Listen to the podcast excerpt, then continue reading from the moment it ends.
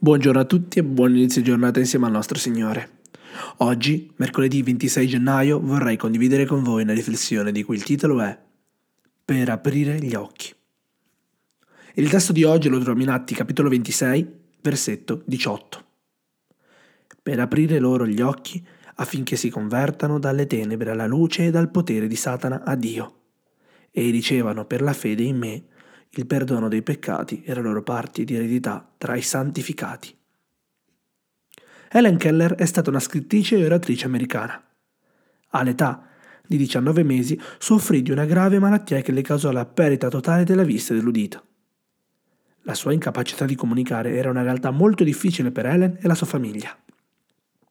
Quando compì sette anni, i suoi genitori decisero di trovare un'istruttrice, una giovane specialista, Annie Sullivan, che si occupò della sua formazione e fece un passo avanti nell'educazione speciale.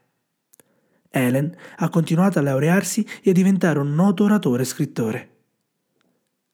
Ha scritto 14 libri e pubblicato più di 475 articoli e saggi. Le difficoltà non sono mai state un ostacolo per lei per trasmettere i suoi messaggi positivi incoraggiando e motivando così tante persone.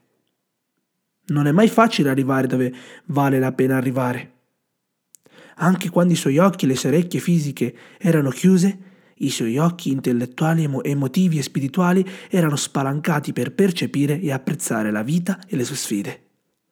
Come Paolo, siamo tutti chiamati ad aprire gli occhi delle persone, in modo che possano uscire dalle tenebre alla luce, dal potere del nemico al potere di Dio, dalla colpa al perdono, da questa vita limitata all'eredità eterna. Paolo sapeva che il peccato aveva accecato gli occhi spirituali dell'uomo. Lui stesso ha raccontato nella sua testimonianza che incontrando Cristo ha visto cose che non aveva visto prima. Smise di guardare in basso verso la terra e guardò in alto verso il cielo. Smise di essere centrato su se stesso e si concentrò sul suo Salvatore. Prima ha voltato le spalle alla luce e a Dio e si è incamminato verso le tenebre e la morte. Da quell'incontro ha voltato le spalle alle ombre e al peccato per camminare verso la luce e la vita.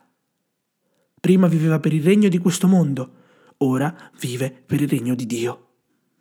Ellen White dice, Solo coloro che si dedicano a servirlo, dicendo Eccomi, manda me, per aprire gli occhi dei ciechi, per trasformare gli uomini delle tenebre alla luce e dal potere di Satana a Dio, che possano ricevere il perdono dei peccati e l'eredità tra i santificati. Solo questi pregano ardentemente, venga il tuo regno. Non c'è un'opzione intermedia.